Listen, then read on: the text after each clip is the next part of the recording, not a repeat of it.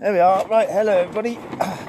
So, first of all, thank you very much. If you joined me last Thursday for the 5:30 um, talk on uh, hip, uh, hypnotherapy, depression, and the relationship to rider confidence and the solutions to, to depression, solution focused hypnotherapy, I had a fantastic time. I must admit, I get very enthusiastic about the subject and uh, if I went rambling towards the end, well, that's because I get very excited, and it's absolutely marvelous. Hi, Donna. Hi, hi, hi, Nicola. Hi, Penny. How are you?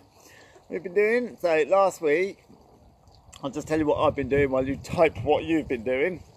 Um, last week it was very exciting. We had royalty from the Middle East come to do horseback archery, and uh, very honoured. And it was very chaotic. There was security and, and personal bodyguards and an entourage of people carrying around cool boxes full of refreshments and coats if it rained and oh, there we are coats if it rained and other things if it's sunny and massive entourage of people all organising it.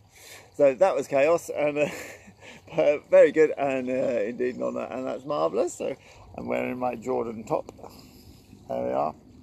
Um, yeah so that was very good then I did my uh, talk with you. That was on the very day of my talk with you for the depression. So I came running down from the, the special royal visit and uh, got on with it. And then we've had a busy weekend doing horse archery. Um, we had a, a, horse archery day for the advanced students, which was jolly good yesterday. And here we are on Monday. There we are, Penny dealing with the pony playing silly beggars in the field. Yes, they are fun. Yes, they're good, though, aren't they? Yeah.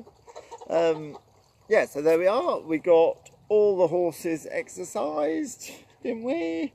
And uh, so we're all up to up to speed and up to scratch. I'm also working on a new trick. For those of you that don't know, um, I uh, I perform Jigitovka um, in a Jigitovka show, the Stampede Stunt Company. So if you look at Stampede Stunt Company, you'll see our show reels, lots of tricks and things like that. And I'm working on a new trick. So that's uh, very exciting for me, given that I'm now running these live at fives. I've got my new trick, I've got my fears, I've got my bite sizes and all that. So it, it's nice to keep up with my own advice um, as I get this new trick and you'll see it when it's ready. Uh, there we are. So anyway, that's what I've been doing. So everybody, type what you've been doing because I do want to know. Um, and thank you very much for those who joined. Now, we got 79 people at its peak, which is absolutely marvellous. Um, I'm absolutely delighted. And uh, was it 200 and something comments underneath of people taking on? Most of the comments very interested, very sensible comments that had been thinking about this, and a couple of negative comments. And the negative comments got greeted by some other people who just basically weren't having it.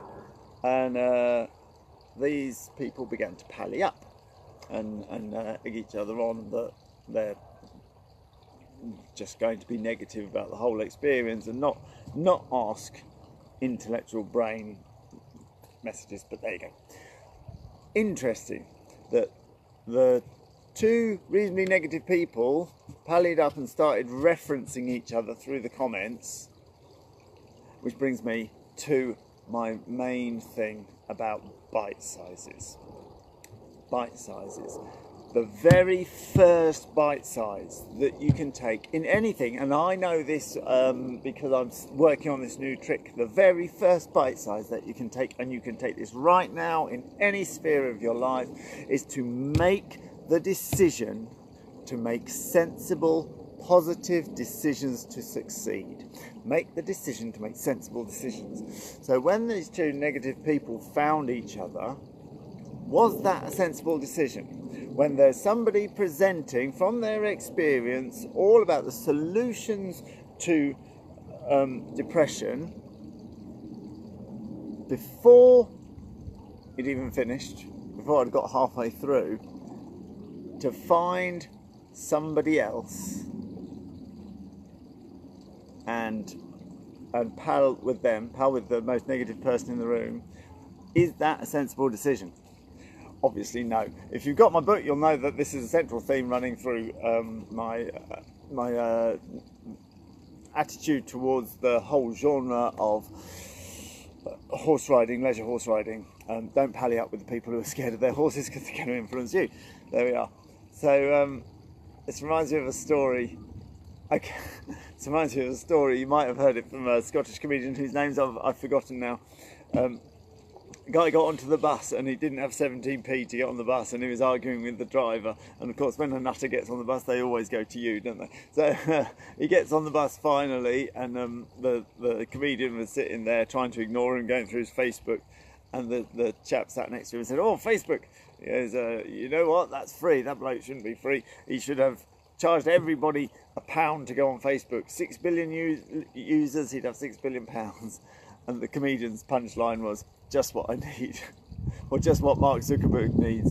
Financial advice from someone who hasn't got 17p for the bus. But that's my point. Don't latch on to the most frightened people, the most insecure people, simply because they share your values at the moment is not going to do you any good at all. Make the decisions, make sensible, positive decisions. One of the positive decisions is to not go and find the most depressed person in the room or the person who's most insecure about their horse and pally up and form a little group called the Wobble Lips and start calling your horses scary monsters and so on and so on. Anyway, that's besides the point. The point is, your first bite size is to make the decision to make sensible decisions. So your sensible decision might have been, oh, I'm going to watch watch Carl's presentation, and I'm going to learn about the various solutions for for um, for depression, and because I want to I want to uh, stop being depressed. I want to be happier. I want to um, be more in control of my life, which is fair enough. I want to be more in control of my life. What does that actually mean? It means that we're more in control of our relationships. We're more in control of our emotions. Perhaps we're more in control of our exercise because we're not sitting emotionally eating in the corner, uh, eating chocolate, but we're more emotionally uh, in charge or intellectually in charge of our diet, our exercise, our finances, our relationships. What would that mean? This is all getting a little bit miracle question if you watch the, the presentation last week. The miracle question, what would that mean? That would mean that um, I've, I've got a, pl- a, savings plan and an investment plan and a, a, spending plan and, and so on and so on. What would that mean? That would mean that um, our finances would be on track and we might be able to execute the plan that we intended to do before I got depressed. What would that mean? What would that mean in a year, five years, ten years? What would that mean to your life plan? Plucking something out of the air. Um, maybe I've always wanted to retire to Cornwall there we are. Or not even retire. I want to end up no, not retire. I want to live in Cornwall. I want to go surfing. I want to. How would that? How would that come about? Well, if I had a portfolio of three properties and I rented one and I sold one for the house and I sold one to form a little shop called Jingle Jangle selling knickknacks and seashells so that I can survive down there and I'd written a little book and that would produce an income and okay so in 10 years time you're going to have three properties and a book that means in five years' time, you need to do what? In two years' time, you need to do what? Now, raising our goals like that, and I'm from from saying, "Oh, I'd just rather not be depressed." What we actually mean is, I'd like to take charge of my life, and I'm going to have a string of properties, a series of books, and a property and a shop in Cornwall. And as you look at that today, that might seem like a huge mountain, a huge mountain. And the confused mind will always say no, and you don't know how you're going to get up this mountain. And a confused mind will always do nothing. I can't, oh, impossible. But on the side of this particular mountain are a series of steps that have been carved into the mountain. They're your steps, your personal steps going past the one year mark, two year mark, three year mark, five year mark, ten year mark, and there we go. The first step. Just take the first step. Don't look at the mountain, just take the first step. Now, I'm giving the first step to you. The first step is to make sensible, positive decisions to succeed. Once you've made that decision, you can then rely on that decision to take the first parts in taking charge of your meal choices and your exercise choices and your finance choices because you've made that decision and that decision is probably don't hang out so much with the people who've been influencing you maybe maybe spend more time with people whose influence you, you could do with. The first step just take the first step so we've raised our goals. Our goals enormous mountain. And we've broken it down into bite-sized steps going through and through and through and the first steps given to us and we could do that today. And that was my live at five. Okay let's see some comments.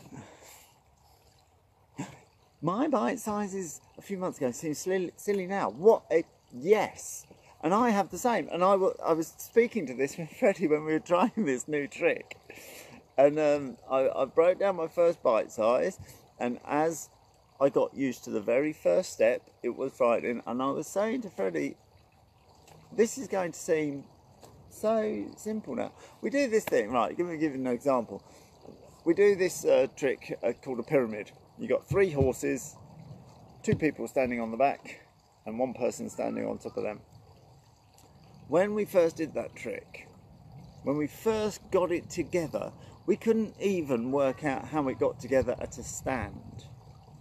Now we've done it a lot, we've done it for a whole season, and we're quite happy to canter the pyramid reasonably fast, not quite a gallop, but not far off either, and do a sharp turn at the end. If you don't know what I'm talking about, I don't, I don't blame you. Um, but nonetheless, if you go onto the Stampede Stunt Company Facebook page, you'll see what I do in one of my other day jobs. But the fact is, the bite size of trying to work out how to climb up into this pyramid in the first place uh, now just seems silly. But we took it. We took that bite size. We didn't. We didn't frighten ourselves. We broke it all down. Broke it all down. So, Julie, that is the most wonderful thing to say. Listen to this lady, everybody. Listen to Julie. She knows what she's talking about. fenced off grass pen. I like that. Um, first bite size rather than fenced off grass pen. Quite a lot of people have agoraphobia when they go out and, and you're on the horse and you get into this big field and you see the, the big vista and, and the views and everything and, and you're, ooh, this is a bit much. What if the horse bolts? What, what, what if, what if, what if? Well, the answer is to take up a few fence posts and a bit of rope. You don't have to electrify it. And um, make a 40 by 20 arena in the in the field do your exercises, your figure eights, your normal serpentines and everything and everything. Get used to working in that vista for yourself. And then make the the arena a little bit bigger next week and a bit bigger and a bit bigger and keep doubling it doubling it until the arena's huge and you've been working in it quite happily and it's, it's almost nothing. It's almost nothing. And when you look back to, and you're galloping quite happily across that vista in, in a few months' time, you'll be thinking, yeah, I remember when I had to put a little pen up. But if you don't do those bite sizes, our fight, the, the part of our brain that deals with fight and flight has the processing power of a seven year old. So you have to treat yourself as you would a seven year old. I should go on about this another time at another Live in Five, but it doesn't really matter if I repeat myself.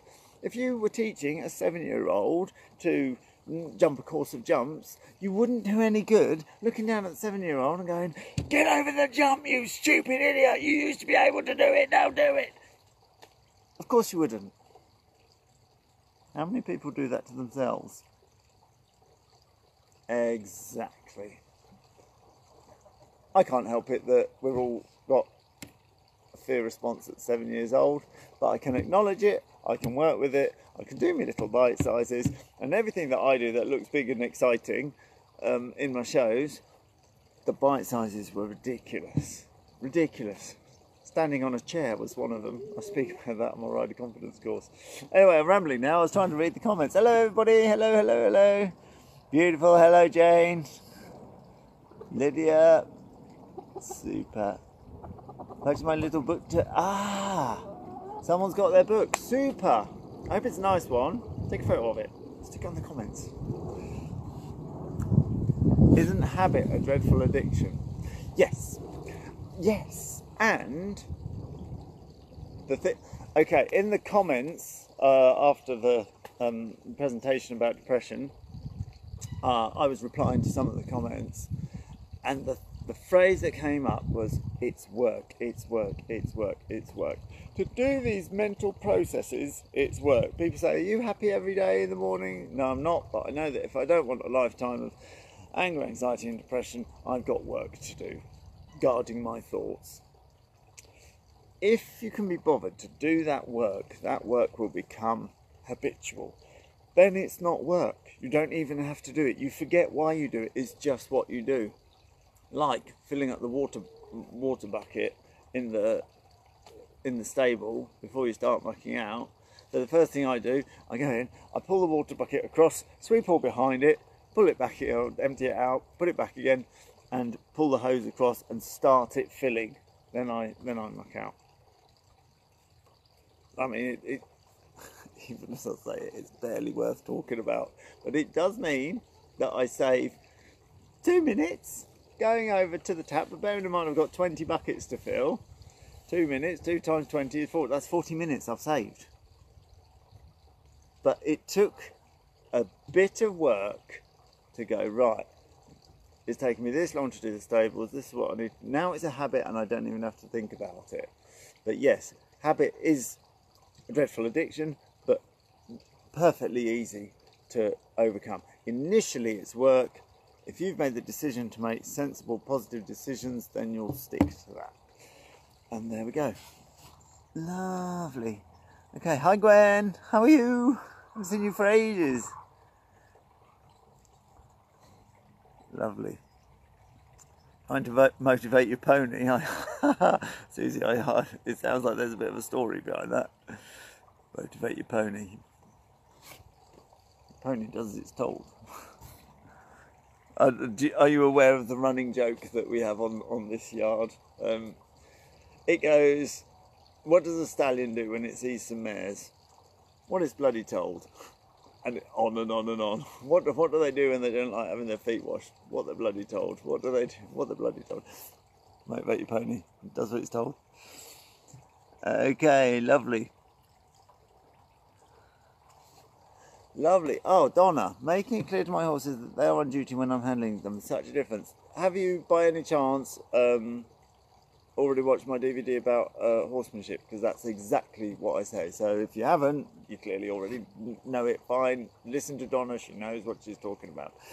Um, I've got a video. It's, it's on my page somewhere. I'll, I'll put the link in, in the comments about the attitude with which we train our horses to desensitize them and bring them through the training. It's it's a marvelous video. Um, I'm, I'm, I'm super proud of it. It's really good and it's really worth seeing. So I just put that out there. There's so many different kinds of horsemanship. I'm not selling my horsemanship program. You don't have to sign up on a monthly thing and go through my instructors courses or anything like that. It's just this is how we treat our horses. This is the boundaries they have. This is as much as they're allowed to do or not allowed to do. And this is the philosophy that we use. And it's that simple. And, and with an example, a running example all the way through, going up to a really extreme situation um, that we had to go to the Liverpool International Horse Show and do the most fantastic show. It had to be pizzazz and spectacular, and we got this whole spectacular trip together. And I documented the whole thing from start to finish um, to show people this is what I mean by bite sizes, bite sizes for us, bite sizes for the horse, and moving through and and the way that we managed to get our horses to do the most incredible things, and they are wonderful. I'm super proud of them. But there we are. If you haven't got that video, I'll put it in the in the comments. Okay. Yeah. I'm way more careful about the chats I have at the yard now. Super. I'm very, very, very glad to hear it. So I'm just going to finish with this final story. This live five has gone on forever. Uh, I'm clearly having a good time. Um, and thank you all for joining. So the final story. This lady, um, I do talks around the country. Please, I'll come to yours. Um, arrange something. Thirty odd people at a, a riding school or a equestrian centre or a village hall. Um, somewhere that sells tea and coffee, and I'll come and I'll do a talk to 30 people, um, and it's it's marvelous. So I'm going to be doing that all this winter. Get it booked in now. So at the end of the talk, obviously, I have questions and answers and discussions, and the lady came out and said, "I have this horse called Gus." And I bought Gus on the livery yard that he was on when when when I, uh, when I went to see him. So I, I kept the place and I got on really well. Gus was big, but I got on really well with him, and I was having a great time. And everybody was like, "You're getting on really well with that horse. Oh, you're doing ever such a good job. You're doing a marvelous job." Because remember when it did Sandra in, and remember when it did Brian in, and remember when it when it had Tony over, and started telling these stories of what this big horse called Gus had done. And she began to take it on board and she began to do less and less with the horse and think, oh, I'm being quite sensible here, and backed off and backed off. And by the time she came to my talk, she hadn't been on it for five months. And it was like, oh my word. To me, it seemed fairly obvious that this horse owner was the only horse person on the yard. Everybody else had let this big horse go crashing through them and, and ignore the fact they were there, hadn't got his command at all. She'd gone along, taken control of it, and the whole rest of the livery yard, full of unhorseman per- persons, were amazed and outnumbered her and eroded her confidence when she was the only one doing the right thing. And what do you think the result of the story was? She moved livery yards. And there we are. Anyway, hello, hello, hello. Thank you all so much for watching. I've been rambling away. I've had the most wonderful time. Thank you all so very much. And I will see you next time. Toodaloo!